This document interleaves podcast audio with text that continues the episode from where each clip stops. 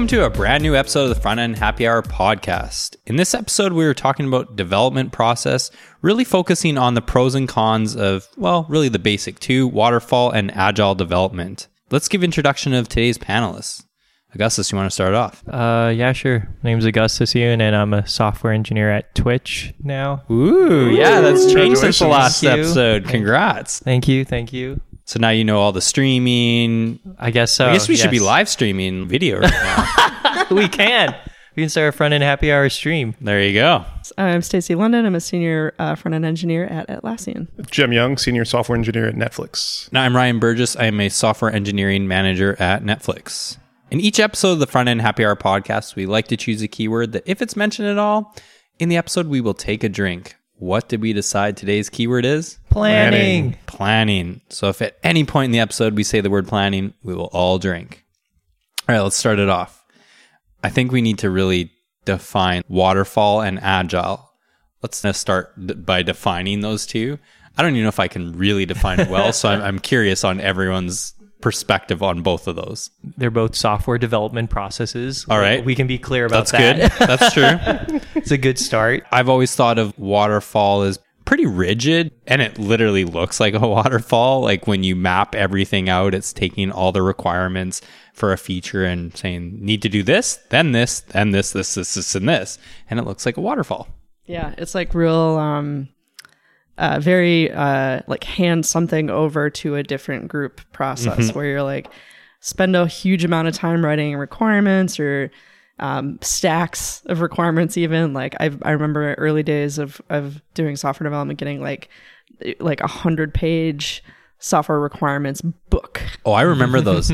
I don't hate it either. it was i mean yeah it's interesting to look back on it to see like if there was pros and cons to that. But yeah so then you get that and then they'd be like oh designers go uh, make some like static mock-ups maybe that would go with it. And then they would hand it to the engineers. We would code and make the thing.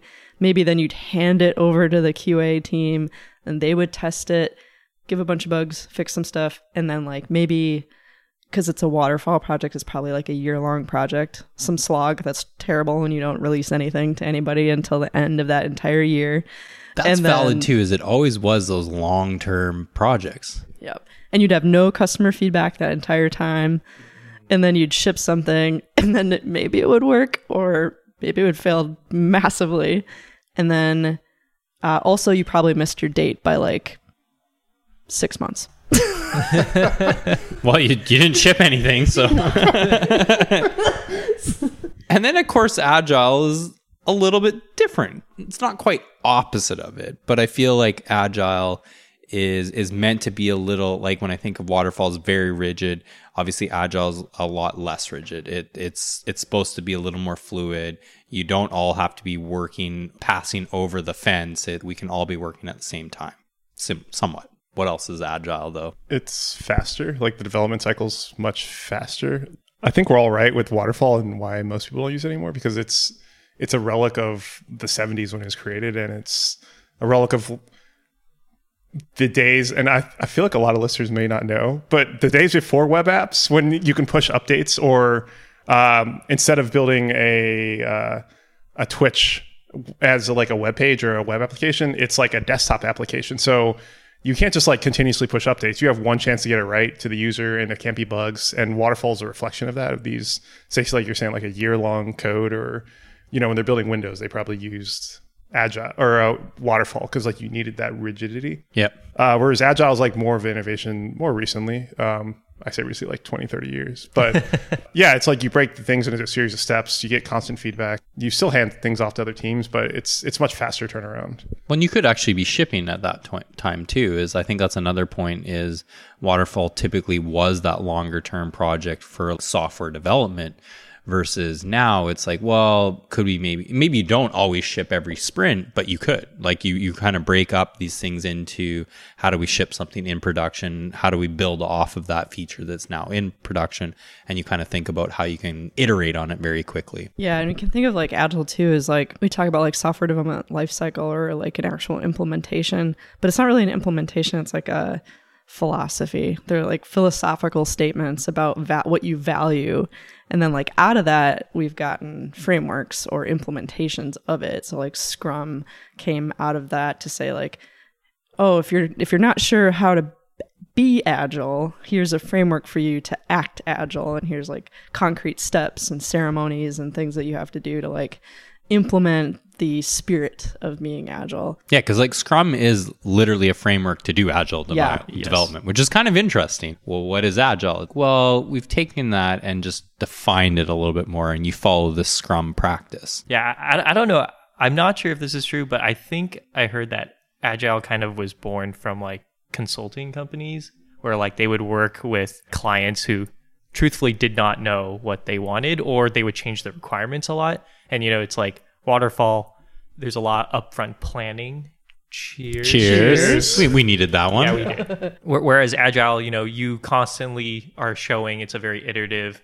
Like, here's what we have now. Here's what we have now, and then at at those moments, they can be like, uh, actually, I kind of wanted this or something. I I, I don't know. I, I, that's just what I heard. No, don't I mean, I think that's interesting because I've worked in various agencies and consulting agencies, whatever you want to call it, and I've worked in both. I've I've had waterfall and I've also had very agile, like following it to a T. Both worked for what we were trying to achieve. I think the one being more waterfall was we were delivering a end product, and it it was a longer term project and you weren't showing an iterative process they just cared about give me the end product versus the agile methodology was a lot more in the sense that yeah we want to see progress and we're we're going to demo this or we are going to launch a piece of this at a certain time. Maybe it was agencies that really pushed that. The um the actual Agile manifesto that was um that came out, which spurned all of this, was um individuals and interactions over process and tools, working software over comprehensive documentation, customer collaboration over contract negotiation, responding to change over following a plan. So it's pretty loose and it's Yeah. very interesting like how Scrum got so specific about it and like much more specific than that. And some of the stuff that Scrum does is not even really mentioned in the manifesto, but like came out of it, which is kind of interesting. That is interesting because when I think of the Scrum or following Agile to the T, it's that Scrum practice, and it it does actually feel very process heavy a lot. You do daily stand up you do you know your sprint planning you do your stories. Cheers. Good, good catch. it's interesting because it did almost tighten the process that much more where my mind of agile it should be very loose and fluid and less rigid where scrum does kind of make it feel rigid. Yeah. It's almost like I think some companies were when they did the transition from doing like waterfall stuff, they're like, well, waterfall has there's a prescription to it and we know how to do it. Well, we can't just follow these vague, you know, um, sentiments. Like how do we do it? Or, or if like you have a lot of people like if you have some giant you know 40 40 engineers and like a huge team you know if i think a lot of people want something. They like want some boundaries and descriptions of what it actually means i think it's very interesting to for to to not have that. It means that you have people that like are just like naturally collaborative naturally want to get things out to customers and respond to feedback. Like you don't have anybody that's falling outside of that that's just like how they work.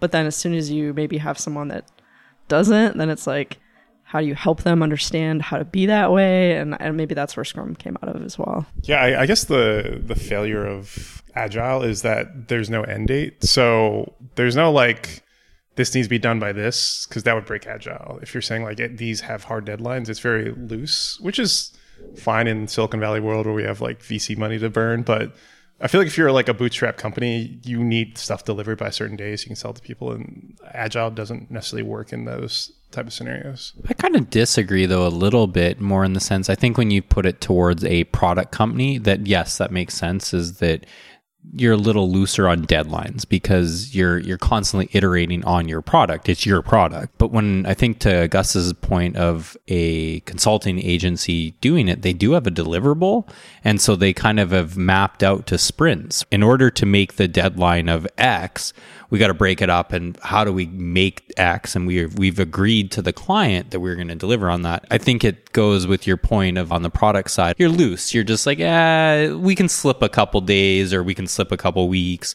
not the end of the world. But I think in that agency world where you've agreed to a client, if you don't deliver on that, that's they could fire you or you know not pay you. Maybe that's part of the agreement. So I, I think it it depends on how rigid you want to be. So I guess it, agile could be very rigid. I think that's where the Scrum part comes in. I think, yeah, I think uh, sprints are part of Scrum, not agile.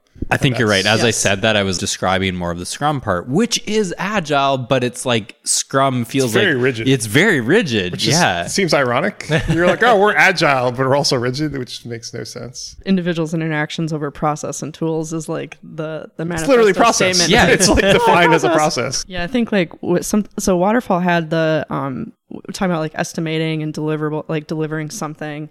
There was like the what do they call it like the iron triangle or the fixed schedule, scope, and cost. You've like locked in everything, and you say, "I promise um, to deliver on this date with exactly this scope and exactly this cost."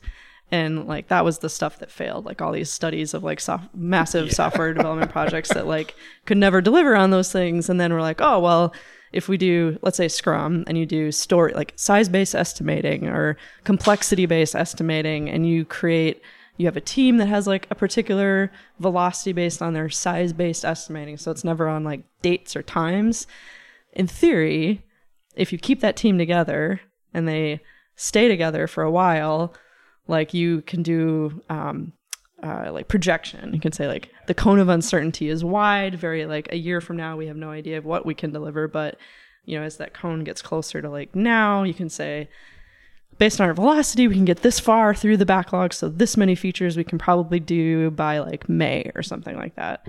Um, and it's always a probably, and you'll know more the closer you get. But it makes companies, and I think, and a lot of people very uncomfortable because they're like, well, I need to know a date. I need to know exactly when. which is really hard. As engineers, I don't think we've ever been perfect at estimating a direct timeline because there's things that come up, things that you just didn't predict. Something changes, or oh, this dependency didn't even think about that, and it happens. And I don't think you can ever predict every little detail. And there's always going to be a trade off, and you have to think about those things as you go. Where I think that's where the agile part kind of is like, okay, well, these are some of the trade offs that will happen. Whereas the waterfall mentality is, no, no, no, we, we had this plan for years. What do you mean? Why, why are you changing this on me? you told me you deliver on this exact deadline, this day at this time, and it it's weird. It doesn't. I don't think it quite works. I think it was like an assumption that like software is like building a repeatable widget or like a, a car or something. Like Kanban came out of Toyota and the idea of like you're it's like the assembly line and you're just building a car over and over again. It's the like, you same can totally car. optimize Yep. it. And you're like, we're not really building the same thing over and over again. No, because even if you were doing a website for client A and a website for client B, yeah, that's not the exact same. It's not just like replace logo here and like, hey, we're really good at this. And it, it's never the case. There's always nuances that come into play, which is kind of funny because, yeah, right. Re- repeating the car is like the car is the car is the car is the car. Maybe you even have three different versions of that single car, but you know exactly which how long it takes for each one of those versions and you need 30,000 cars you can easily figure that math out and deliver on that timeline but yeah, actually, uh, for viewers who aren't familiar, uh, so what, what is Kanban? I'm not even sure if I'm saying it right. I've heard people say Kanban, Kanban, which sounds like the American way to say it, like Kanban. Can I, i've heard both and i don't actually know either I'll just say con. It's the way you said it. Kanban, I guess. yeah Um, I actually am not as like super deeply familiar with it. I've used it at one company, but other most places I've been I've been kind of Scrum oriented. But Kanban, Kanban's the idea of like there isn't a lot of process like Scrum, and it is you just have a continuous feed of uh, like feature work or things in a like say a backlog that is prioritized probably like there's somebody prioritizing it and then you as like a dev are, are just like pulling stuff in and just constantly working on it and when it's done you ship it and you just pull the next thing off and there's not like a sprint that ends where you say we have shipped a thing. It's more just like constant, continuous pull, deploy, pull, deploy. That's my understanding of it. But That was my understanding. I think right. that's a good way to put it. It's like noted by I think it's Japanese for visual card or something like that. But Yeah. it's like a subset of agile, but it's noted for it's the um, it's visual. So it's like you're moving stuff from one part of the board to another, and that's what makes it Kanban. I guess the best example is you remember Silicon Valley. Uh, The show. was- you mean the documentary? yeah, yeah, no, that's, that's a good way to put documentary it. Silicon Valley. Uh, there's like a part where they're doing uh, planning and they're moving like um, post-it notes from one part of the board to another. Like that's Yes. Kanban. Yeah, and and each of them is taking a. St- they called them stories. They I call them think. stories. Yeah, yeah, they take definitely. it to their desk. Yeah, they put it exactly. back. Yeah, and I think that's and Stacy, you'd be the expert. Like that's what Jira tries to kind of reproduce, but not as visually. But you have like cards or tickets, and you close them, move them to the next kind of iteration. I think that's Well, I think like totally. Jira, if you set it up that way, yeah. Jira is super configurable. First time I ever saw it was in a Scrum agile environment where I was like, whoa, you can do that with Jira. And it was so beautiful is that you can have cards and you move them to, across the board. Is Which is really funny is now that Atlassian owns Trello, Trello is like So Trello automatically is- like that, like yeah. very much like that. That's true. But you can set up your Jira like that too. Jira, you can say I want. You start your project off, and you can say I want Kanban style or you want Scrum style. I think there's there's probably much many more templates than that, but that's the idea. And then yeah, you get your little board, and you can make it as complicated as you want, or keep it pretty simple and just like to do in progress, done. Like So I'm curious. I feel like I know the answer, but I'm curious.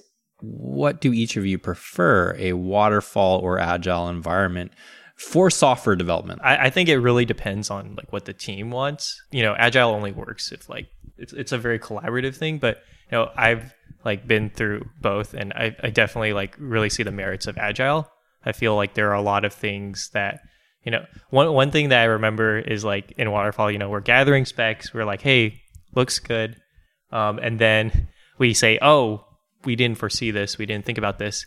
Oh, we'll add it as a fast follow. You, you, have you heard that term? Like, Yep. we'll add it as a Yes. fast follow. We'll do it right after, right after we ship, and then I mean, I Oh, feel like I hear that on a comes- daily basis. Yes, yeah, exactly. So it's like like I can't even recall how many fast follows like we've never gotten to because, you know, higher priority things come up. And it's just like there are a lot of things you can't foresee. Like it's just like you it's really better to just iteratively develop, like start small, get like identify like I, I feel Scrum provides like a really awesome framework because it breaks down like pro- it, it kind of forces you to break down projects into sprints, see like what you can achieve, and then as things go on, you can be like, hey, this came up, don't know what to do.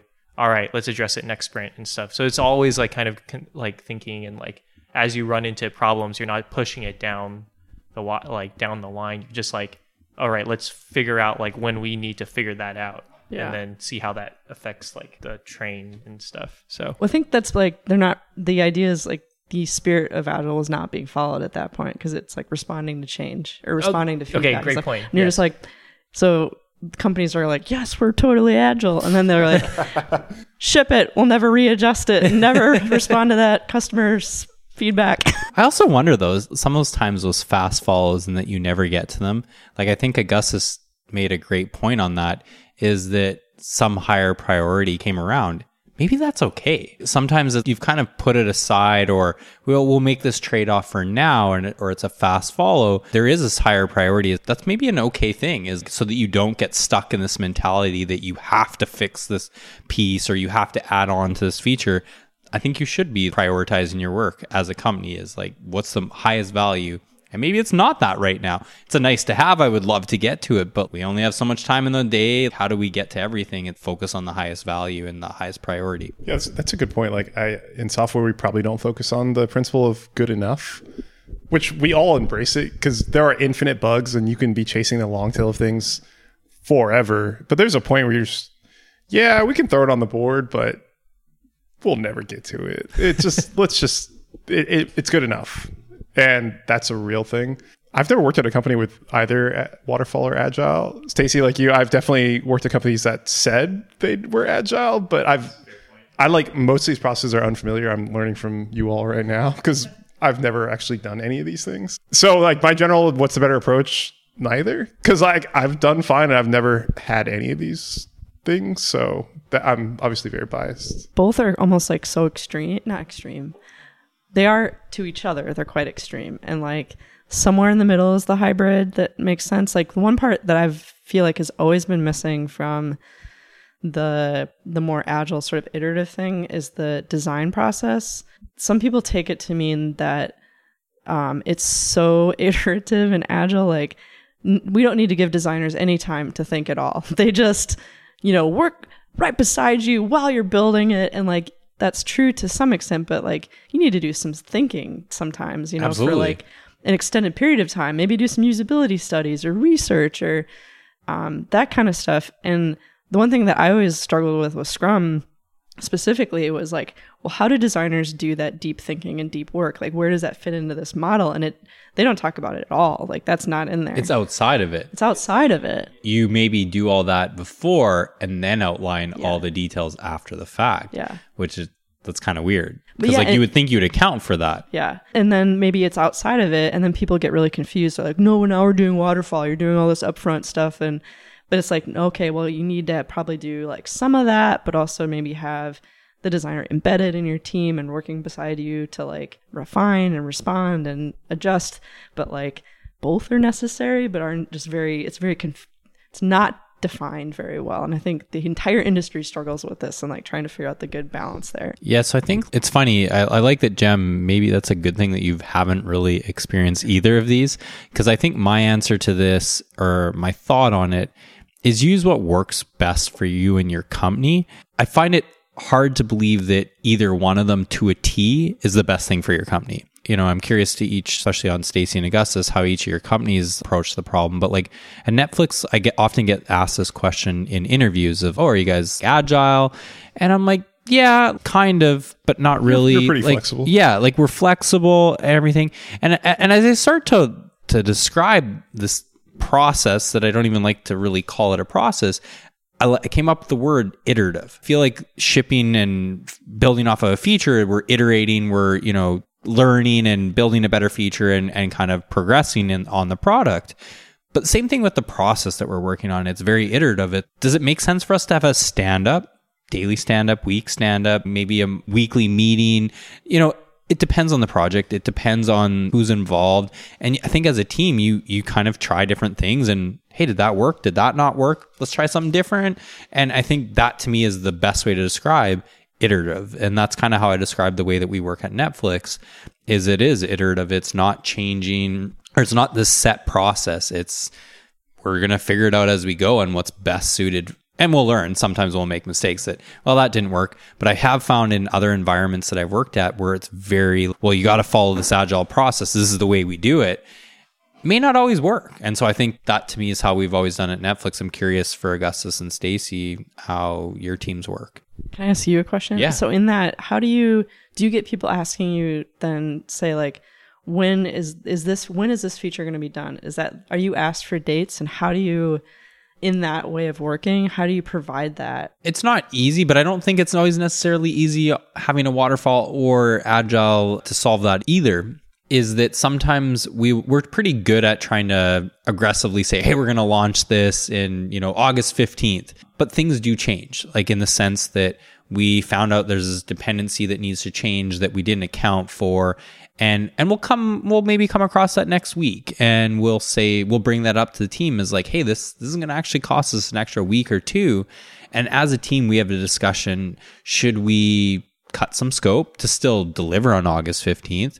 Or should we just say, hey, we need an extra two weeks and, and be realistic with our time and do that? And so, as a team, and when I say as a team, it's not just engineers, it's like design and product managers and, and you know, whoever's involved in this project. Really, let's have a discussion about it and be realistic. It's not, hey, too bad, engineer, you got to stay all night and weekend to finish this. It's like, no, no, no. Like, let's be realistic. And, you know, maybe there's something that we can cut out and make this a little bit easier and then build off it, iterate on it. Or, yeah, well, let's, let's ship September 1st instead because that will give you some extra time. How did that date come up with to begin with? That's the that I think is the Yeah, I guess you did kind of ask me that, and I, I avoided the answer on that one. the Uh, hard But no, I, I mean it is hard. But I think it's we we try and as engineers look at what's required and what the spec is and what we've talked about doing, and we try and set some timelines and say like okay well these are the things that i need to do. This i need to interact with this team. They need to change this. It's going to take three days on them. It's going to take a month on me whatever. And we try and come up with a realistic target and deadline but also being aware that as a team we're pretty aware that that might change. We're going to try and strive for that but something may come up and that might be okay and be realistic. And it's probably short too, right? You're not like, oh, we're going to deliver this one year from now. Like you're not doing things that are so big. We actually try and I feel like we go harder on being aggressive on the timeline and then sometimes having to push a little bit further than we expected because yeah nobody wants to plan for like yeah we'll get to that like it's like oh yeah we can get a year because you know what if you say it will be a year it will be a year. Like even if you could do it like in two months it will probably take a year because you're like yeah i got lot, tons of time. I'm gonna be on twitter. I'm on watching some streams on twitch you know? It's like whatever. You have the time in the world. And so you'll fill the time. So I feel like we try and be aggressive on the deadline or, or realistic, and then it might change a little bit too.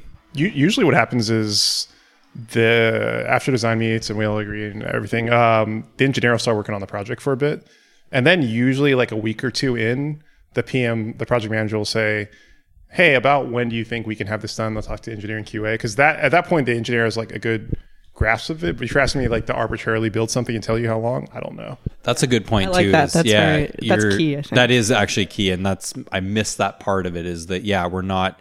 You have to have a deadline, or you have to tell me the timeline up front. It's like give me give me a few weeks to investigate or, or start, and so that we can start to plan around that. Yeah, I guess like I can share my experiences both at Evernote. Evernote has changed changed a lot. Probably since I've been yeah, there. yeah. yeah, Like at Evernote, like we actually got like agile coaches to come. I think we paid like a lot of money. We had a really awesome Scrum Master named Annika. She's at Apartment List now, and she kind of tra- like pretty much changed the entire process. She went into our Jira, changed all of our workflows. So we're like very, very like rigid into like Scrum framework.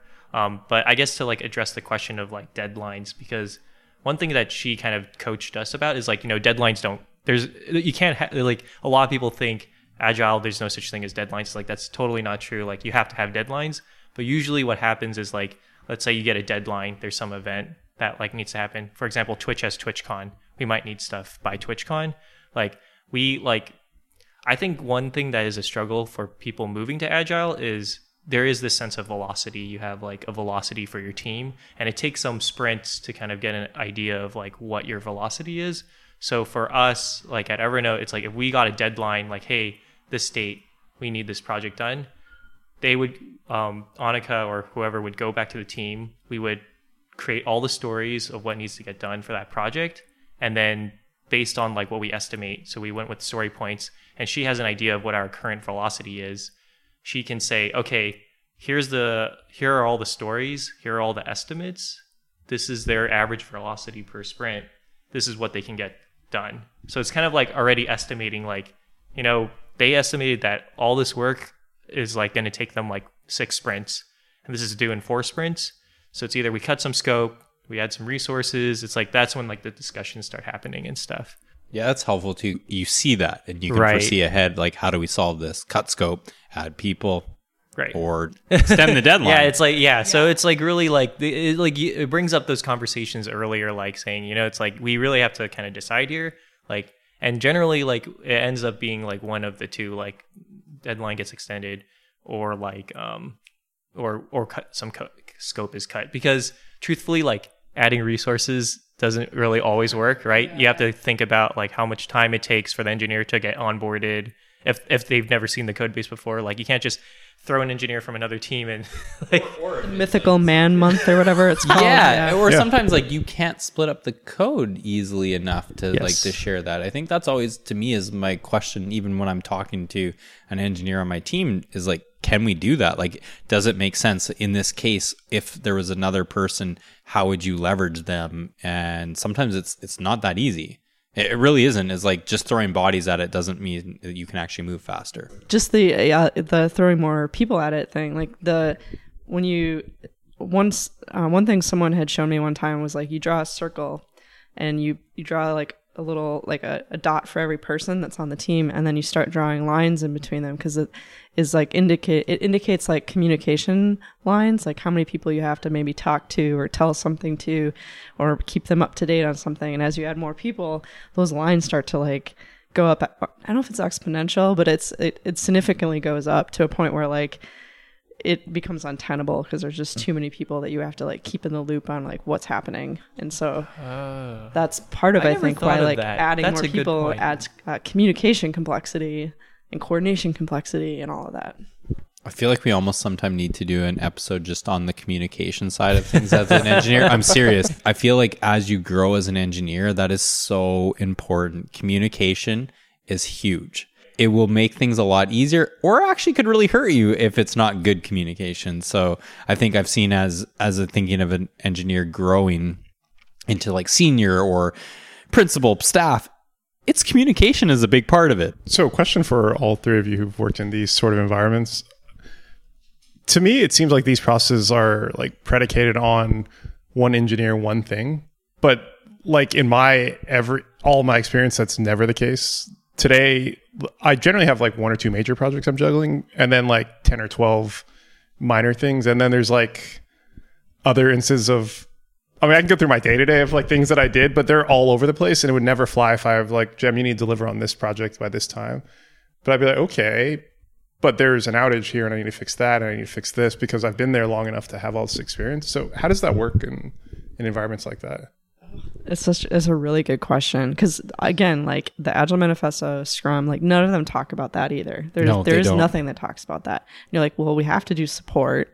We have to like respond to like problems. There there are things that are not only you building features all the time. Perfect world, like no no external things.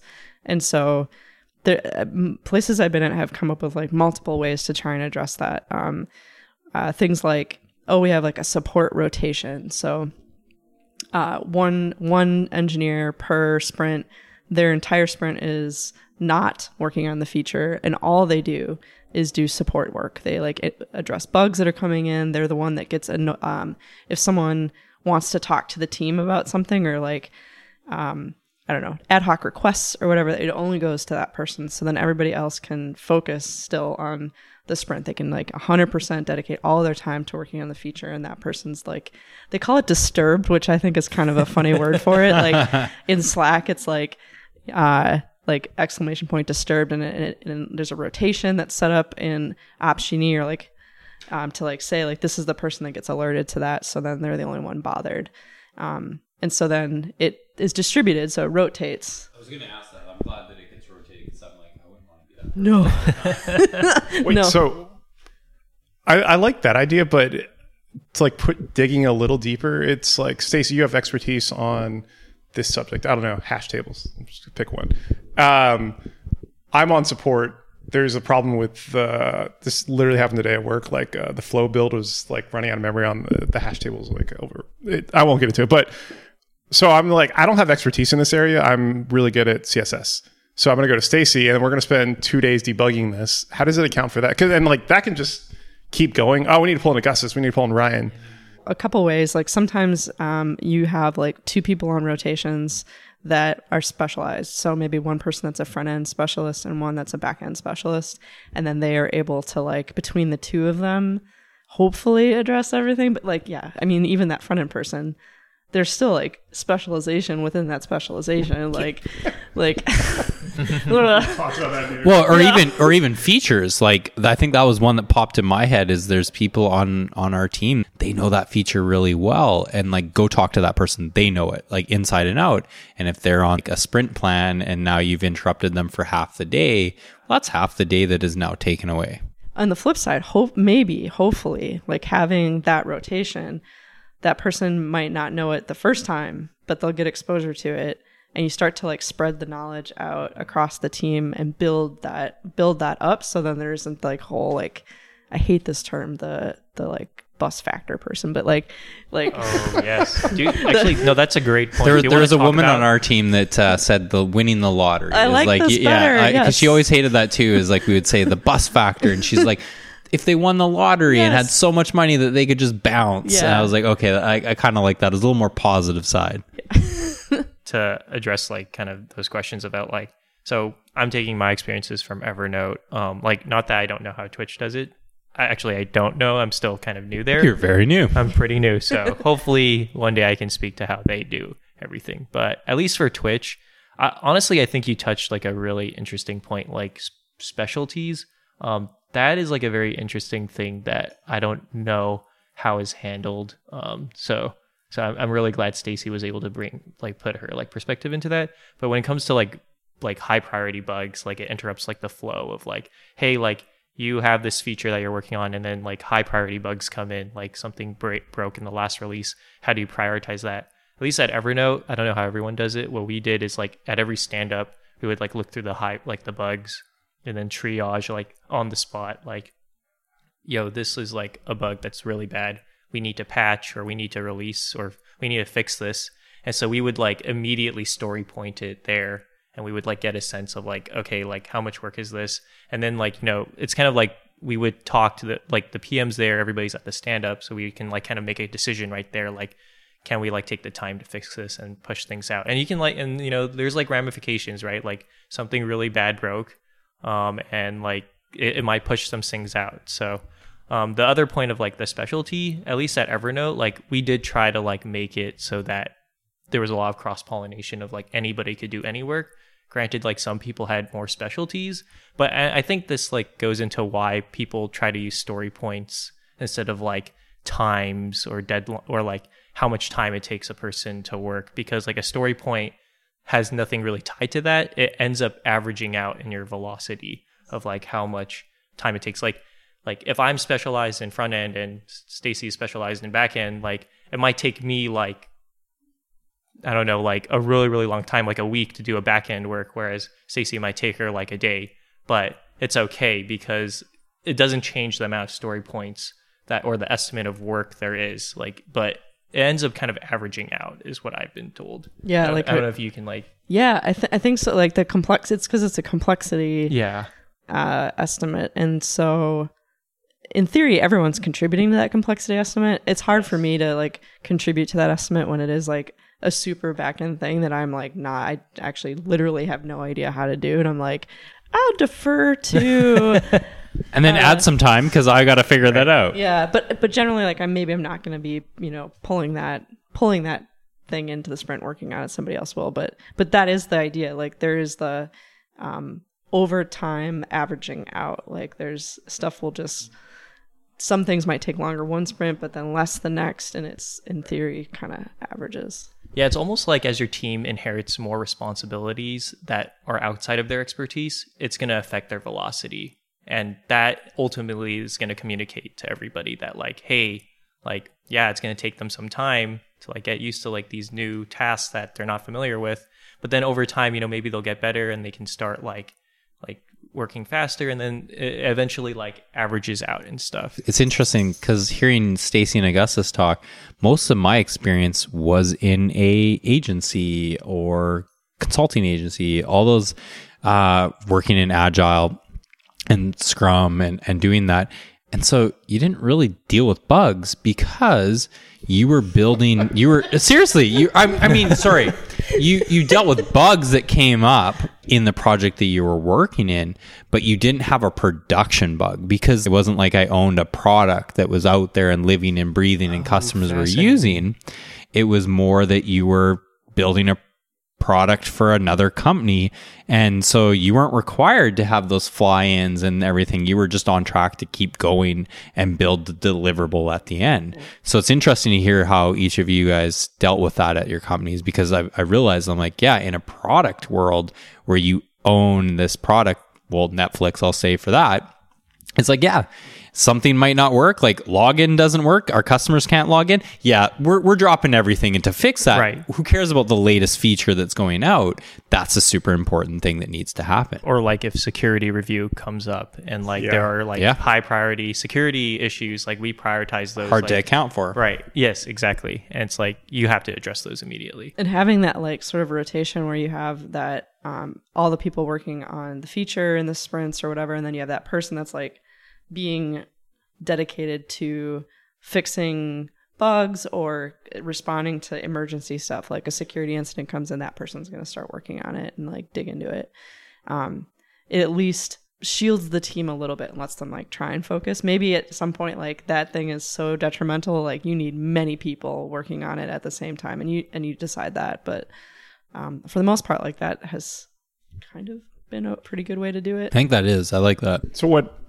Again, no experience in this area. What I'm getting from all of you is these methodologies work if you are a single focus team that controls the entire stack, working on one single thing. Hmm. Okay. Well, That- that- well, that- so that's also a good point because you know there are other teams that involve. Like sometimes you're blocked on other teams, and so like there are certain stories you can't work on until like a certain dependency isn't done, and so it's like you just can't you can't put that into the sprint yet. Like it's like we don't have enough. We like we can't act on this story right now. Like so, it's like we we're gonna move it to the sprint when that dependency is finished. What other work can we pick up to like fill up this sprint? Yeah, I think it. I mean, and you can have multiple teams. I think is that kind of what you're getting at too. Is that you have to all be on the same team, or I'm more like I, I the agency is a good example of where this would work, or a smaller company where you're all moving together at the same velocity. But I always like go back to my current experience, like Netflix with micro architecture, where I don't there's services I don't own, and there's services on services that they don't know what they're doing, and so agile wouldn't necessarily work because it works if the whole company's bought in and you all understand this contract you all have with each other. But if even one team doesn't buy in, then it just throws off the whole thing and it, the whole house comes down. Absolutely. I think we'd, even if they're in that case, we'd all have to be following that methodology. And to like Augustus's point is you might have a story that you're like, I can't work on this because team X hasn't worked on it yet. And they, they have, you have to make sure they have the story on their board and that they're prioritizing it, which could slow you down at that point too. I mean, we'd can- still have to have that dependency. Yeah, it's more you can end up wasting cycles where you're just like, what do I do? Because I want to start this thing because like it'll interrupt the. Oh, don't worry. one. There's tons of stories you could pick up. I'll say in terms of this, it seems like I'm I'm being more the antagonist towards these processes. I, I don't like process, but I see the upside would be defensive for engineers. Where if you worked at a company where the CEO is like, guess what? I just sold this big contract and now you need to work on this. And you're like, I was in the middle of finishing up this feature.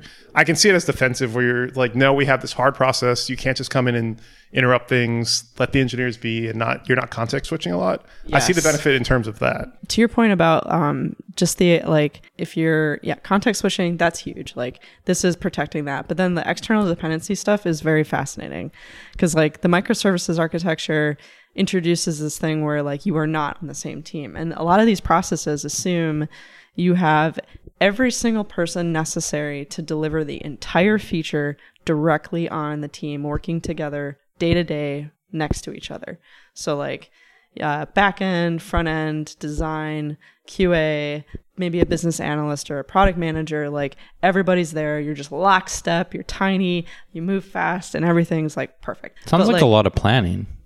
Hey, does. Oh, we haven't Cheers. we haven't cheers in a while.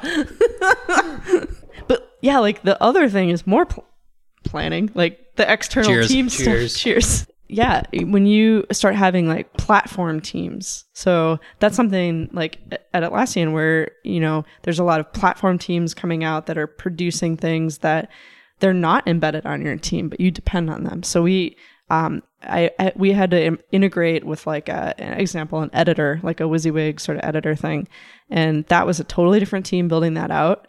Um, and we were dependent upon them to like have a thing ready. But what was interesting about that is we ended up doing. Uh, we knew we didn't have enough people to kind of do the work necessary to like integrate, and we embedded a person from that team on our team in our sprints to because they're the most familiar with it. They built it.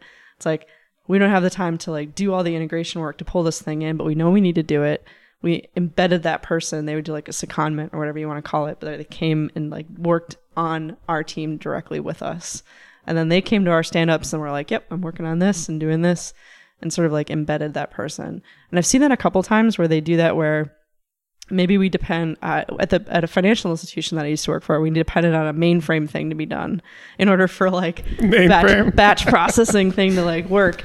But we were like, well, have that have that person like come in and like work on the team in the sprint. Like they're working on something that you require. And then what would happen is like we we knew we needed certain pieces of data from this external team, mainframe team. We would say like, what should we, what should we, we agree on what that contract should be, and then we would stub it out in the UI. We knew it wouldn't be done in Sprint because they were working on it, but we would stub out the the response and the APIs. We would at least agree on the contract, and so we could keep going in parallel. Hmm. Like we knew that what they were building would give us that piece of data at that contract level, and we could build our UI to it. So then we were when we were done, we could like flip our facade off and consume the real thing, but still work lockstep to get the thing done.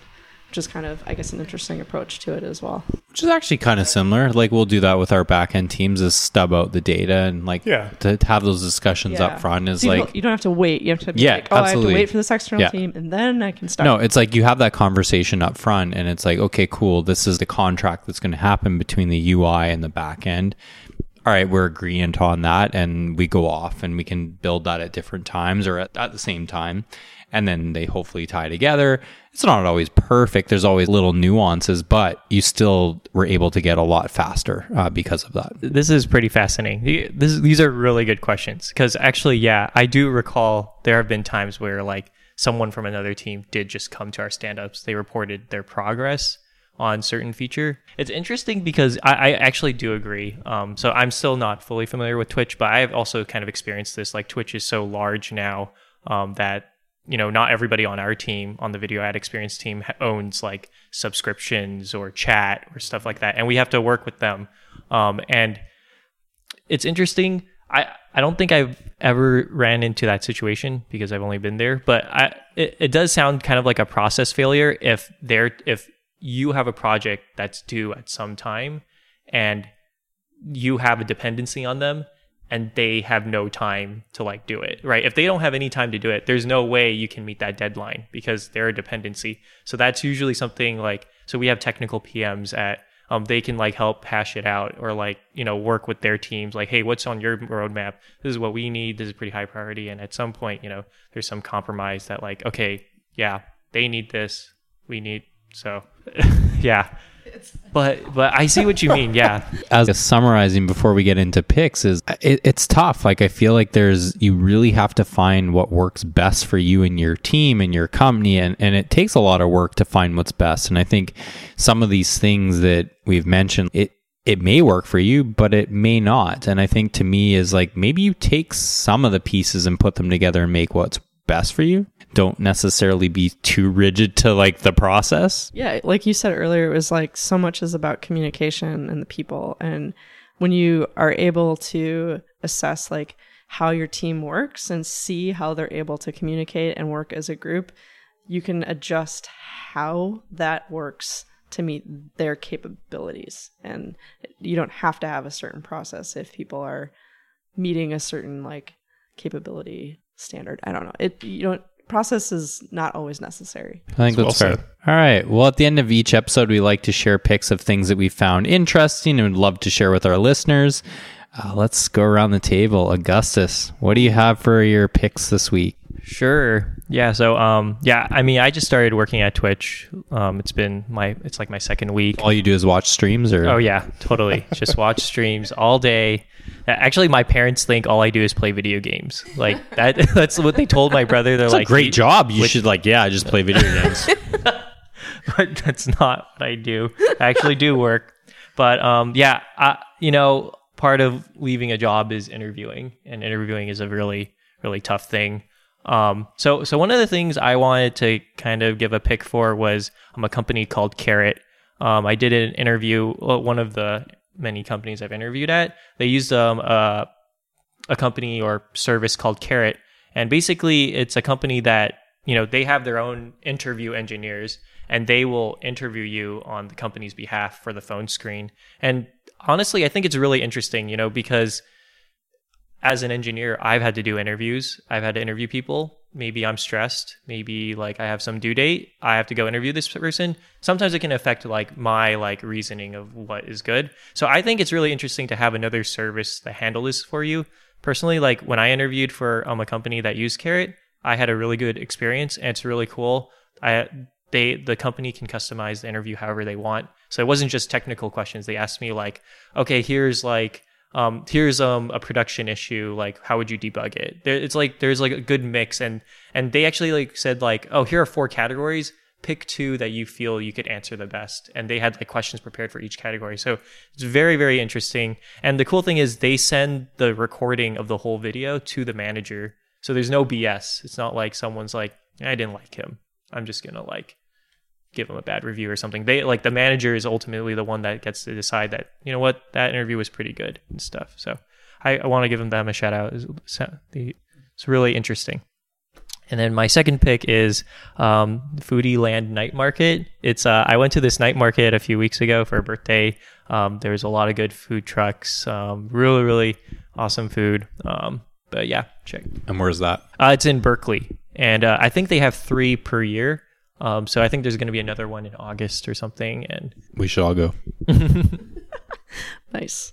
Uh, let's see. Tonight I've got two picks, but sort of three. Um, the first one is uh, Thom Yorke just released a new album uh, called Anima. Very, very good as per usual. He's he's like a quite quite an amazing artist. And then on top of that, there was a short musical film that was directed by Paul Thomas Anderson and Thom Yorke that was released as well, and that's uh, on Netflix. And you can watch that. Um, it's just visually, sonically very stunning, very captivating. Um, I was pretty blown away by it. I thought it was amazing. So that's the second pick. The third is um, Holly Herndon.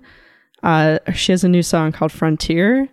Um, she's a electronic sort of avant-garde pop artist, I guess. Her music's very um, genre bending, but the particular song is uh, it's electronic pop choir composed of both human and AI voices. So she uses artificial intelligence in her stuff. She's That is in- so cool. it's incredibly like on the edge of like electronic music production and then it's combined with like synth and sacred harp and it's a very like listen to it with your headphones on it it is amazing and beautiful and overwhelming and you're like there's AI in here but it sounds like humans oh what am I listening to I'm intrigued. I'm so excited. Jem, what do you have? Uh, I'm gonna plus one anima. It is phenomenal. Uh, I'm not gonna lie, like part of it, like it brought tears to my eyes. You know, where they're dancing, on, like it's just, it's just beautiful. It, it's, it's like incredible, it- especially if you love Thom Yorke. And it's more like I was telling my wife, I was like, how does he keep doing it for like 20, 30 years? He keeps like evolving, and it's still good. Anyway, sorry, that's enough on that. My first pick for Valley Silicon, the uh, part of the show where I pick things that are just outrageous and they only exist because people have too much money. Somebody sent me a link on Twitter. I don't know if it's one of you or if one of our listeners. Probably one of our listeners. It's for this toaster. It is a f- another toaster. It's my second toaster pick.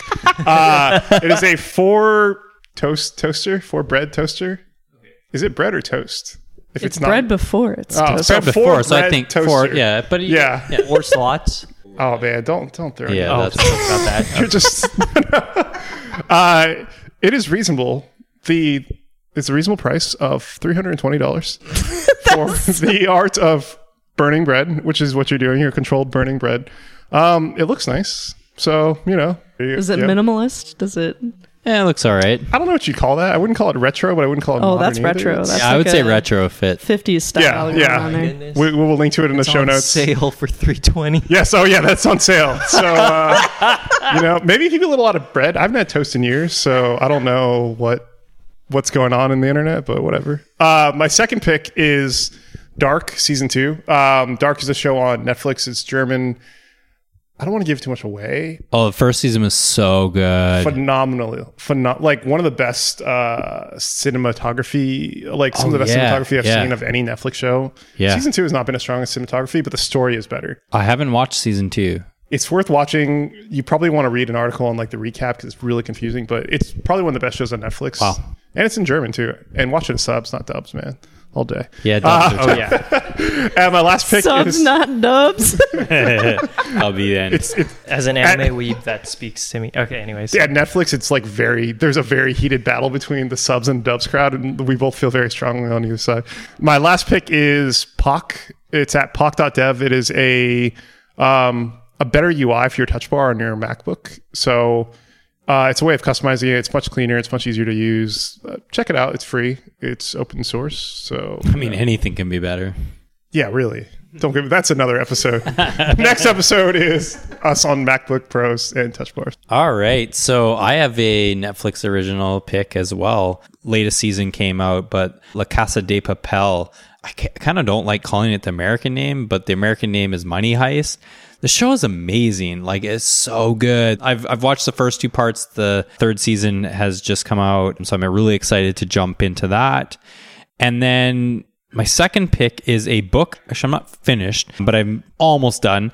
Is a book that how to talk so your kids will listen and listen so kids will talk. It's an interesting concept about really how to talk to a child.